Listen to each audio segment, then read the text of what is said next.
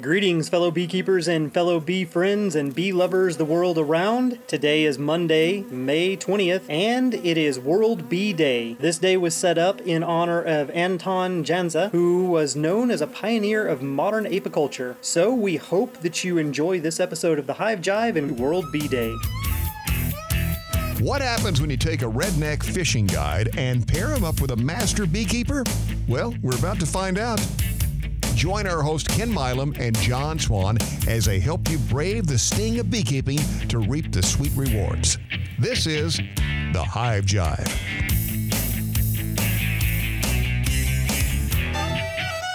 Well, good morning, Ken. Good morning, sir. I guess technically, since it's a podcast, um, good evening, good afternoon, good night.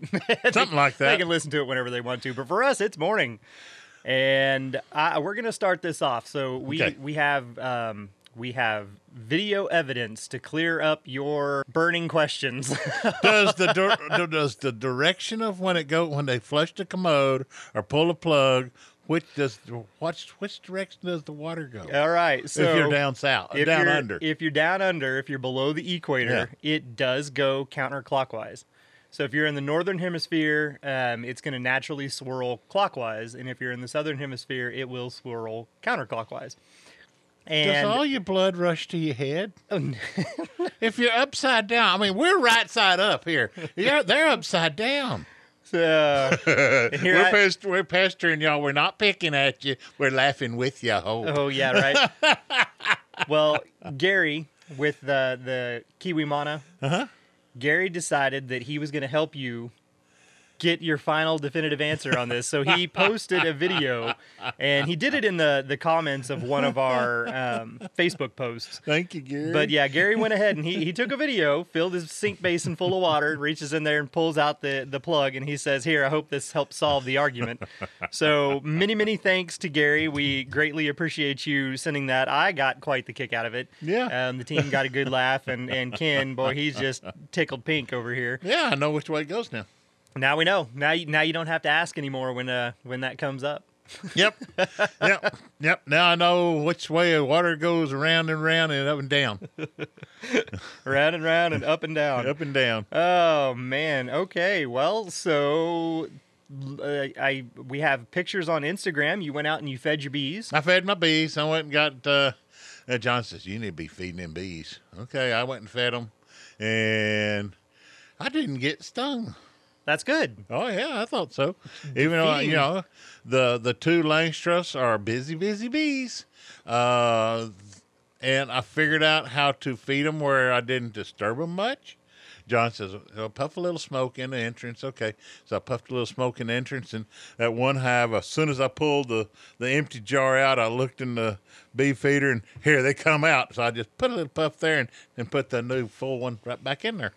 Very good. And, And, uh, everybody everybody got a full court. Yep, everybody got a full quart.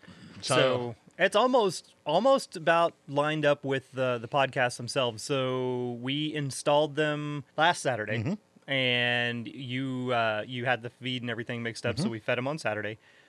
And then today, recording wise, we were recording this on Saturday. So we're exactly a week from the installation, and he fed them yesterday. So he Mm-hmm. Yep. fed them on Friday. So Yep. it was six days between installing them and then refeeding them. And they've they'd all drank their sugar syrup down. He went through and put in the new uh, quart jars in each colony to get them going. And what happens when you do that? You're you're basically helping reduce the workforce that they need for certain things. So if they've got that sugar syrup right there handy, they don't have to delegate or allocate as many bees to go out and forage for the nectar. They can go through and they can take that right away. And if the colony is small, like a nuke is pretty small, Right. packages are Right. small, you're actually helping them out by doing that because then they don't have to allocate any foragers to going out looking for the sugar. They can actually just come and get it from the jar, take it right back, and start building out that new wax and that comb that we need so that they'll grow and expand. Now, the the hypothetical to this is that you kind of look at your beehive along the lines of, of a hypothetical number stating roughly 5,000 bees are required mm-hmm. to do all the tasks inside the hive, and that would be feeding the brood, taking care of the queen, cleaning, and then building the new wax. Now, mm-hmm. more can be recruited into that building wax process, and mm-hmm. it'll go faster, and your swarm will usually do that. But when you look at it from that perspective, you then have this thing you can base it on and say, okay, well, if my colony is only 5,000 bees, whatever I can do to help them out is going to be better for you and better for the bees. Right. Now, as that colony grows and now they get up to 10,000 bees, well, now 50% of them can be out foraging. And that's when you're going to see that activity pick up mm-hmm. and start really increasing. And then, you know, the bigger it goes, the more you get. So if you have a colony and you use a queen excluder, for instance, and you have, if we talk about it in a Langstroth perspective, you've got your deep box and it gets mm-hmm. completely full, and then you've got your medium box and it gets full, and mm-hmm. then say you put a queen excluder on there, and then you've got two more medium boxes. Well, your queen is restricted to just the deep and the medium, and that's all the volume that she can lay mm-hmm. before she has to wait for that to hatch out. If you have another colony beside it that's identical, same strength and size and everything, there you go. Every, every episode, there you go. There's Ken's phone. um, she's exactly like that. That other colony is exactly the same. They they're laying the same rate and everything. But, But there's you didn't no, put a queen Yeah, excluder no in it. queen excluder. What happens there is she has all the volume from all four boxes Mm-hmm. that she can lay in. So you may end up with one colony that peaks out at about thirty thousand bees, and the Mm-hmm. other colony that peaks out around sixty thousand. Which one do you think is going to do better? Sixty thousand. Absolutely. That that one super strong colony will outperform three or four mediocre Mm-hmm. colonies every day, hand over fist, and it's because of the amount of workers that they have to go out get that stuff and bring it back into the colony. I know uh, the the two Langstroths. They are busy, busy, busy. That's all I'll say. And they are. You know that one bunch when we f- put that one bunch in, they were hot. Remember the, the Yeah, one, that- the one one on that the you left. run me off when you put that bunch Yeah, out. the one on the left. They not now. They just is docile and they got so much to eat out there. I guess it was the long ride. That's what they were upset about. Are we there yet? Well, we could say that, but they were also fairly pissy the night before too. Okay. okay. so they had we, with all the rain and everything going on i actually went out and i picked up that whole load of nukes from the apiary and i brought them in town and put them all in my backyard. Mm-hmm. and they stayed back there for a couple of days because we had more inclement weather coming Right. and i didn't want to worry about well crap now i can't get out to the bees because it's underwater or anything. So we brought them all back in had them all set up in the backyard there at the house and then that morning i just had to load them up. Well the night before you move them you always want to close them in.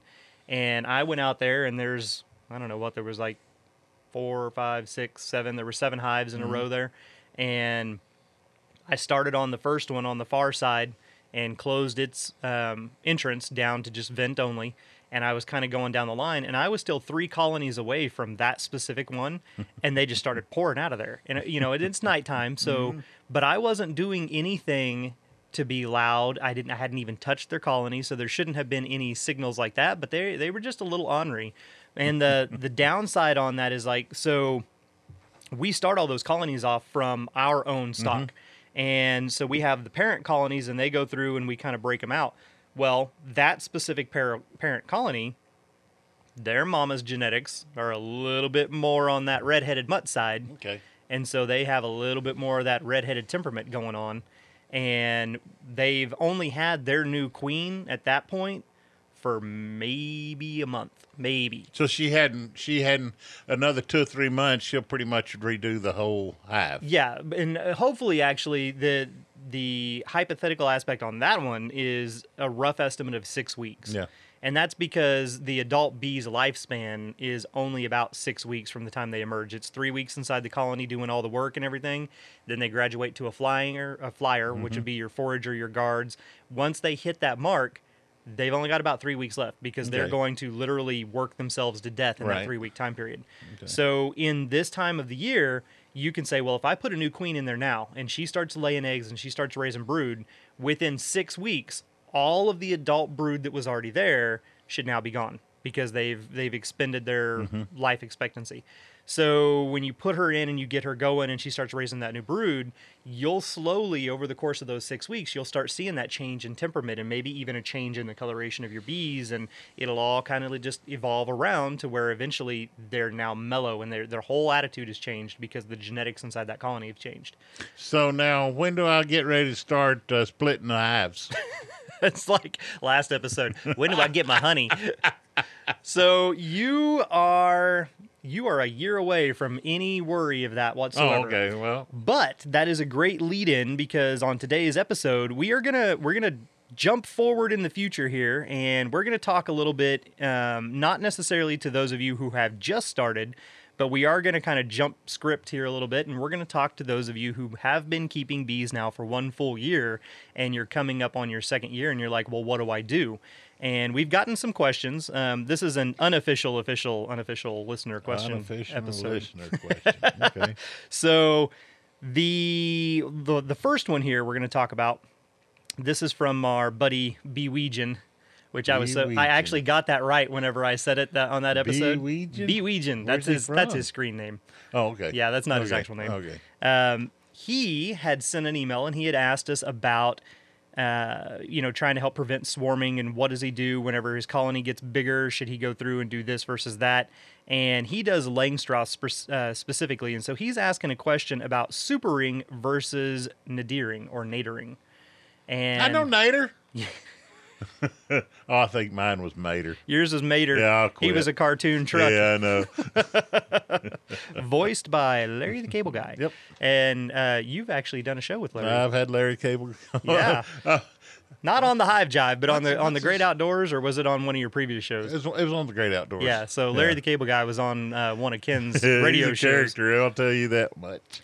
Well, so Mr. B. Weejan here, he wanted to know about the difference between supering versus nadering. So the difference literally is a super is your medium box or whatever size Mm-hmm. box you want to do that's going to be your honey super. Supering means it goes on top. Nadiring or nadering means it goes on bottom.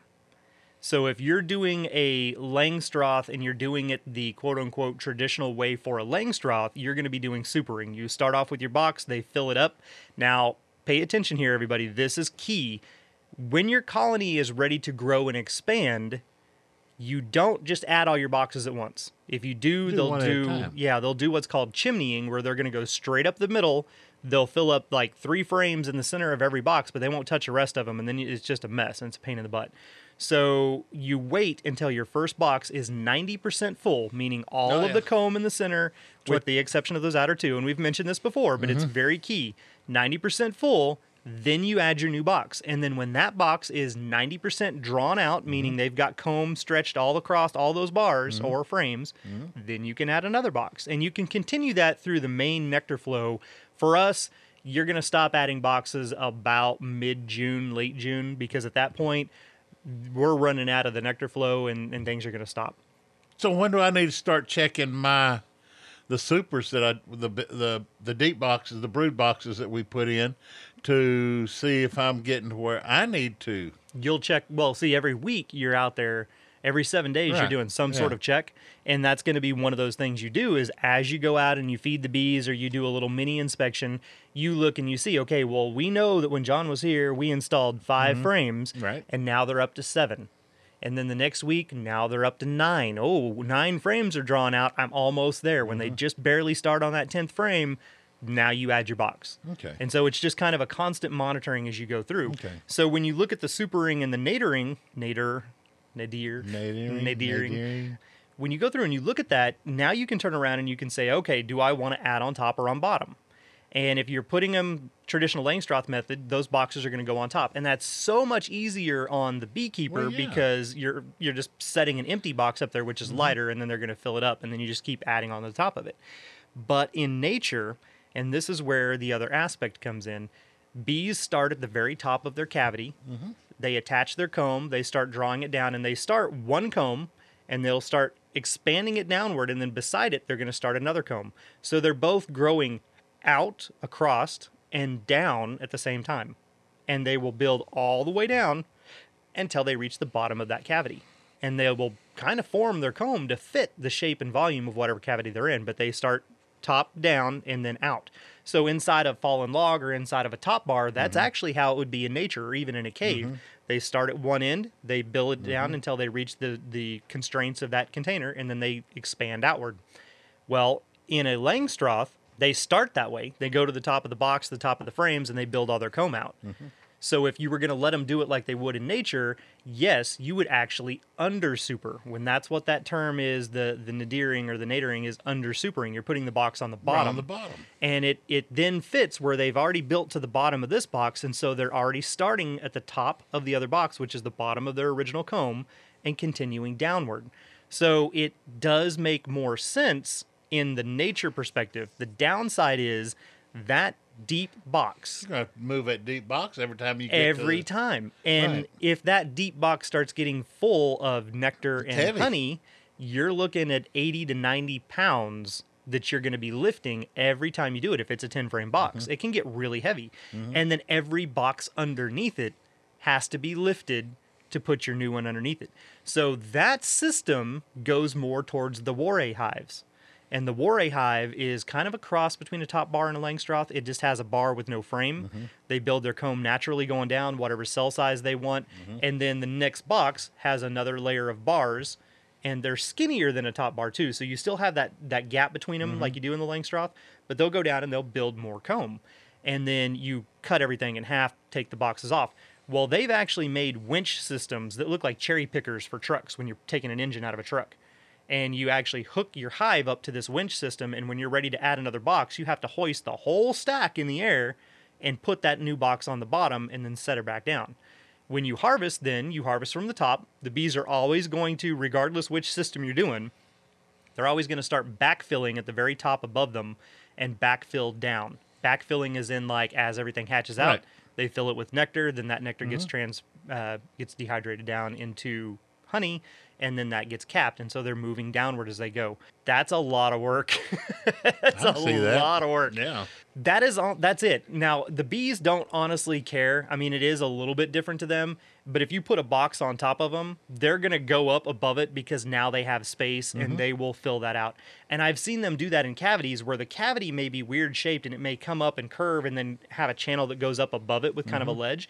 They'll start over on the open side they'll hit that ledge kind of like I just hit the microphone. They'll hit that ledge and they'll build their comb out and then as they get that cavity filled up if there's another opening above them they will move up and start new comb above that and draw it down until it reaches the other comb. They'll make it work. It really comes down to the convenience of what do you prefer versus what do they prefer. Okay. so you gonna start Yeah, I was just gonna put. I was gonna put the medium boxes on top. It just makes sense. you don't want to have to have a cherry picker in the back of your No, truck and go out no, there? I don't think so. sounds no, like work. I'm thinking I'm just gonna have top bar and not worry about it in time. Although I've got two Langstroths and all the stuff I got. You've got a ton of extra stuff that you could build multiple Langstroths because you've got at least what two more there plus your two flow hives that, that are Mm-hmm. not assembled. Yeah, the flow hives aren't assembled. They may be assembled in in the deep bo- deep eight boxes, maybe brood box. Those things look hard to put together, but I need to put one of them together. You got to yeah, you got to put it together for the sake of the Yeah, listeners so they can hear you talk I about know. it. Uh, know. you're yes, there's a lot of pieces to them. There's a lot of pieces. And it's mainly because it's like, oh, we've got this cute little observation window, and oh, our roof comes in five separate Yes, pieces, and does, oh, too. there's this neat little thing here. Your deep box is easy to build. It's the same as oh, building Oh, yeah. other ones. You just put yeah. those together. But then it's that that it's the the actual flow It's the box that has the flow It's the- yeah, it's the one with the flow frame and, and all the little knobs Yep. and the little windows, and I'm sitting there. it is a lot. I've had What the hell do I want all that for? I've had Okay. clients pay me to come out and put theirs together before. I could see that. they're like, "How much would you charge an hour?" And I'm like, "Well, it'd be the regularly hourly rate. It doesn't matter if I'm messing with bees or building your box, but that's if that's what you want to do." Uh, so the the next subject here that kind of goes in line with: Are you going to let your colony grow and expand, or are you going to possibly split it? Now, the answer to that question is: What are you trying to accomplish? With my with my top bars, I'm going to say, well, I guess Langstroth's too, for that matter. What I want to do is get as many hives. I want to make honey. Yeah, see, you're you're going okay. So Yeah, I'm going to split it so I can move another bunch into another hive and get it going, and then you're going to have one good busy hive, the one that you split. You can feed it and bring it up a whole lot quicker than you will the, the hive that you you split off, right? Because you're going to have to requeen it. No, Not necessarily. And it also depends on what method you're doing too. Like, are you adding a pre-mated queen, like a queen that's already mated and ready to go, so mm-hmm. as soon as she's released, she can start laying, or are you having them make their own queen? Because if you're making your own queen, that colony that has to raise that queen is going to go through a minimum of a month of no new life being generated inside that colony. I would say then you need a mated queen to put in there. I mean, also, then you can also get a mated queen that is uh, completely, uh, you can control the genetics. yeah, you can control the control the genetics, right? That's what. So the questions that you have to ask yourself when you get to this point in your beekeeping career and your or, or hobby, whatever you're doing, it, when you get to this aspect and this stage, you have to turn around and you have to say, okay, do I want honey production? Is that my main goal? Do I want more colonies? Is that my main goal, or is it some hybrid of the two? If if it is like kind of a hybrid of the two, then what you can come up with, you can do some strategies like uh, some of the major beekeepers. We're going to use Canada for an, an example. In Saskatchewan, one of the largest beekeepers there that has a huge commercial operation, they have like a three year cycle. So, year number one, it's a nuke. Right. And that whole year is about it growing, or it's a mm-hmm. split, and Getting it's about it growing and getting big, and then overwinter, mm-hmm. overwintering. Mm-hmm. That second year, it is a honey producer, and the third year, it is a honey producer. But then it gets split again. So they exist for a three-year time cycle, and then they're divided out and to make new growth, which means one third of his colonies are always in the stage of being split, and two thirds of his colonies are always in the stage of making honey, basically. And so he's always got new influx of colonies coming in, but he's always got more percentage geared towards honey to make their honey production. So you can do something like that where you don't split them all every single year because Right. then you'd never make any honey. When you split your colony, you are dividing that workforce out. Mm-hmm. And when you do so, you can hamper it to the point where you maybe don't get a honey harvest. Now, to the same degree, if you don't split the colony and the colony decides to do its own reproductive split, divide, and swarm, you're also likely not going to get either no honey harvest or a very small honey harvest for that year. So you kind of have to walk a fine line with what Yeah, you're doing. I can see that. And the year one and year two, it's it's kind of easier to keep your bees from swarming, but when you get to year three, it's not as easy. And there's a lot of things that go into play with that. Part of that is the queen's pheromone production Mm-hmm. may be weakening by that third year, and the colony size is so big by the third year that the pheromone she does produce cannot be equally spread throughout the colony. So the bees start to decide we must be too big. We can no longer detect mom as well, and the faint the smell's getting fainter. So maybe we need to divide and split. So there's lots of triggers that can go through and cause a colony to swarm. So, if we track that back around, this kind of comes back into a separate listener question. She wants to do splits, and she wanted to know. I think she already technically did it, and it was an after the fact. Um, did I do this correctly? All right, so we're going to hypothetically say your colony is big enough now. We're going to do a split on it. The split comes into the same concept as when we make the nukes, mm-hmm. except if you're doing a split in your own apiary, you're not necessarily trying to have the, the quantity of splits, so mm-hmm. you're not going to be as drastic. So we're going to say your goal is going to be five frames or five bars. That's mm-hmm. going to be your new split. If you're doing a split because the colony is getting ready to swarm, take your original queen and put her in the new split. So you're going to find which frame or bar she's on, and she's going to the new split. Just the whole thing is going to go in there with her. That's partially because if they did decide to swarm, it's the original mother that, That gets leaves. killed. Right. Well, no, she leaves. Oh, that's right. yeah, she leaves. leaves. Yeah. So she's going to take, you know, a good chunk of the bees and they're going to swarm off and they're going to go make a new colony. So Mm-hmm. take her out of the parent colony and move her over. If your colony has already started creating swarm cells and they're already in the process of doing that, then you take that queen definitely and move her over. The other aspect of it is she's probably getting older. And so if you put her into something that's going to be smaller, she's going to be able to control it easier and keep it from wanting to swarm that same year. If you left her in the big colony and the big colony swarms, but then they still have a huge like new generation that mm-hmm. emerges out, mm-hmm. they could decide to swarm again because again, if her pheromones are weak, they may still think they need to keep dividing. So that's number 1. Put the Okay. queen over into the other side. Now your goal is what I usually say. You're going to have two solid frames or bars of Mm-hmm. capped brood. And that means like 85 to 95% of it is all just capped brood. Mm-hmm. That needs to go into the split. If you can sacrifice that, first off, you don't Okay. split your colony if you can't. If you're looking in there and you've only got two frames of capped brood, Mm-hmm. maybe you shouldn't be splitting because that's not really a lot going on there. So you want those two solid ones in there. That's going to give that new generation that's about to emerge is going to help bolster the size of your colony very quickly, Mm-hmm. and they're going to be young bees who will draw out new wax to help that colony expand. Right. Your third bar or frame can be a combination of all life stages. Now, this piece here, this is important. If you're going to have either side raise a new queen, you have to make sure that whichever side's doing the new queen has eggs. There has to be eggs in the comb so that they can raise that new queen. Mm-hmm. So I always say, just in case, put one over in there that has some in it, and then your new queen's over there. So now you've got three bars or frames, two solid capped with brood, one of them that has mixed life stages, so eggs, larva, pupa, capped brood, all in one section. Now your last two bars or frames are going to be food, and that's going to be, if you can, a frame of pollen and a frame of food stores, preferably capped if you can get it, but if not, that's fine. Open mm. food stores are better than nothing. Or you could do two frames of mixed, where it's like, oh, there's some pollen here and there, and, and but then the rest of it's open nectar. You can do two frames like that. So you've got two of food, three of brood. That's kind of your total what you're trying to get accomplished. One little side note that I need to interject here.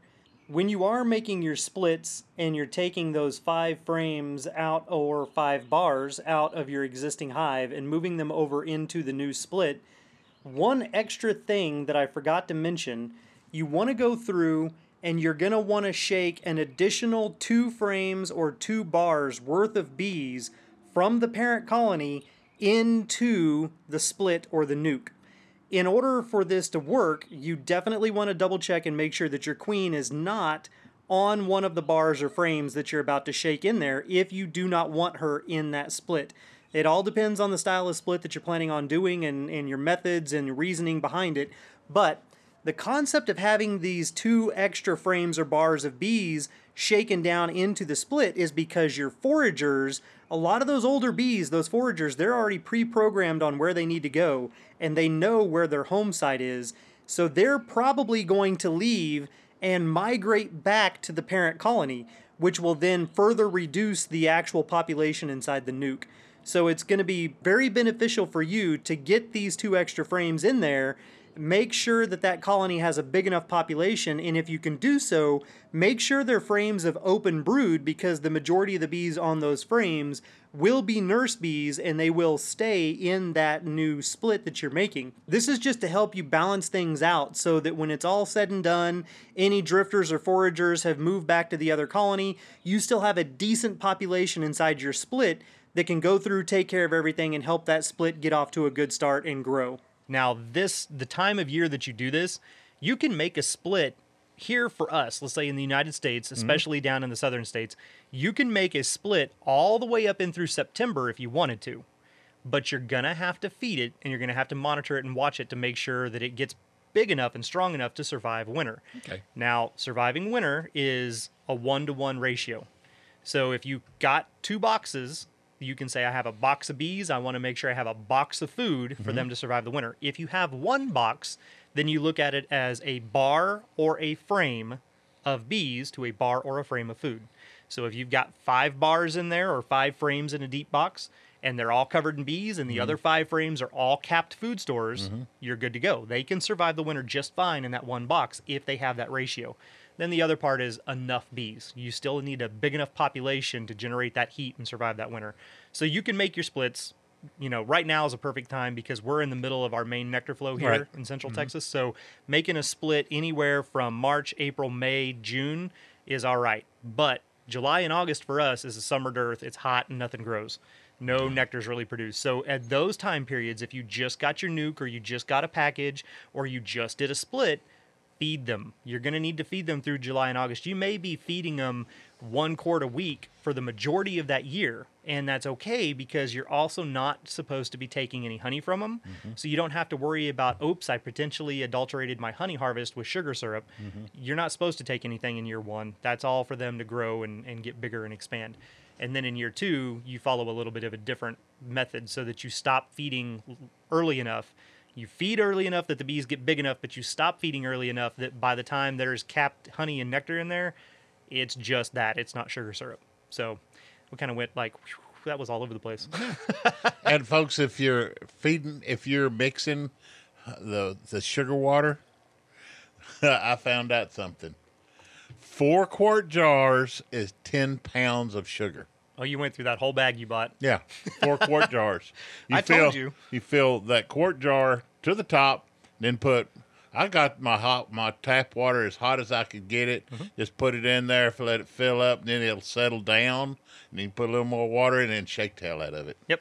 Yeah, that's that's what I do. I take a container. That container is about eh, a little bit over three quarters of the way full of sugar. Fill it with hot water until it gets up to the top. Close it, shake it a little bit, and that helps speed that process up where it mm-hmm. kind of mixes all down in there.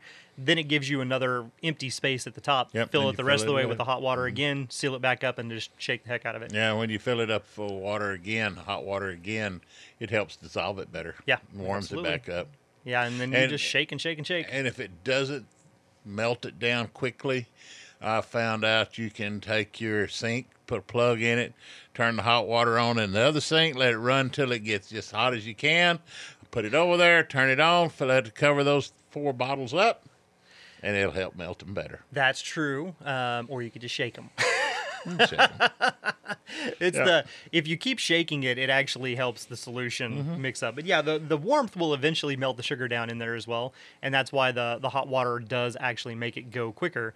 If you're making a bigger batch, like I make mine in five gallon buckets at a time, Mm-hmm. and so I go through damn near an entire 25 pound bag Mm-hmm. of sugar per five gallon bucket, and you end up I'll take two big cooking pots, put them on the stove, and boil the water because I have a lot more sugar I've got to dissolve. Yeah, right? yeah. So I'll boil one pot of water, dump it in there, stir it, and then just straight hot water out of the tap, dump it in there and stir it, and then Mm-hmm. that'll kind of give me my full five gallon bucket, and I'm ready to go on That'll that. work. But I, I'm feeding a lot more bees, and so No, yeah. I'll have buckets in the back of the truck, and some of them have the spouts, and we go out and one person's filling up, you know, the new jars that we're going to put in. The other one's going and pulling the old ones and switching them out with the new ones, and and then we've got some open feeders and some out yards that are they're quite a ways away from the bees themselves, but they're a modified five gallon bucket that gets inverted, has holes around where the lid would be at the top. So when you Right. flip it over, those holes fill up those little channels.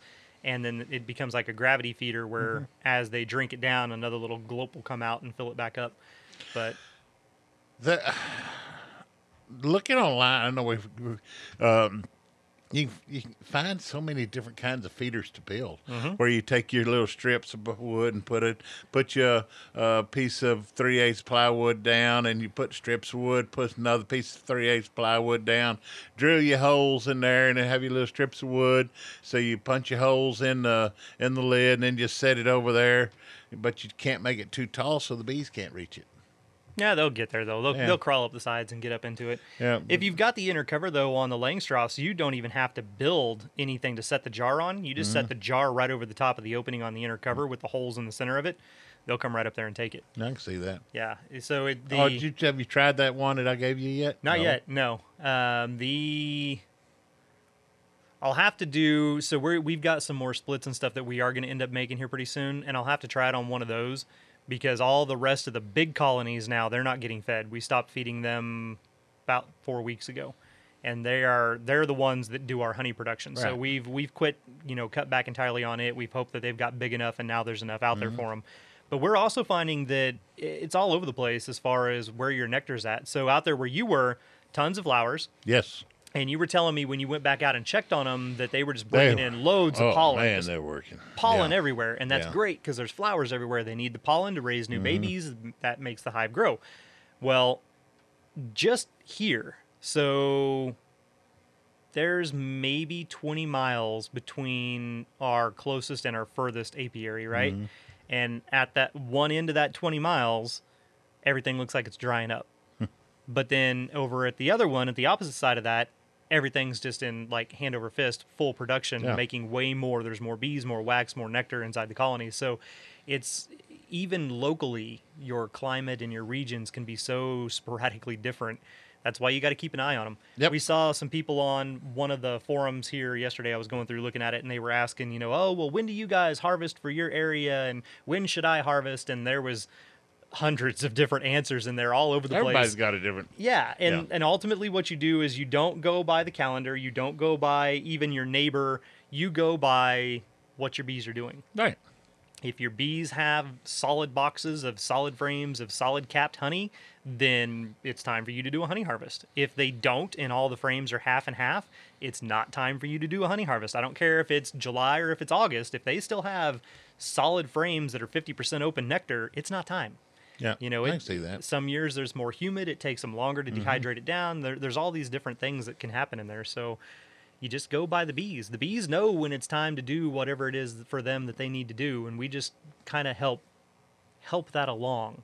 Yeah, ours, the honey harvest is probably more later in the year where it is drier because we have some fronts coming in and blows the humidity out. And so little little um, little known fact: Austin has monsoon seasons. oh, yeah, we do. And- we're in one right now. It, it actually is um, a little bit of a shock, I think, to even some of the people that live in Austin. because if you rewind back five years ago, we were in a historic drought and the Yes. lakes were like 75 foot low from Yeah. where they should be. And then in one two to three week time period, We about four years ago, Rain bomb. we had so much rain that all the lakes went from 75 foot low to overflowing. Mm-hmm. Yeah. And then, then it has stayed that way. So now every May and every October, we have like these torrential monsoons. And when we Mm-hmm. get rain, we get rain. We get like five inches in an hour.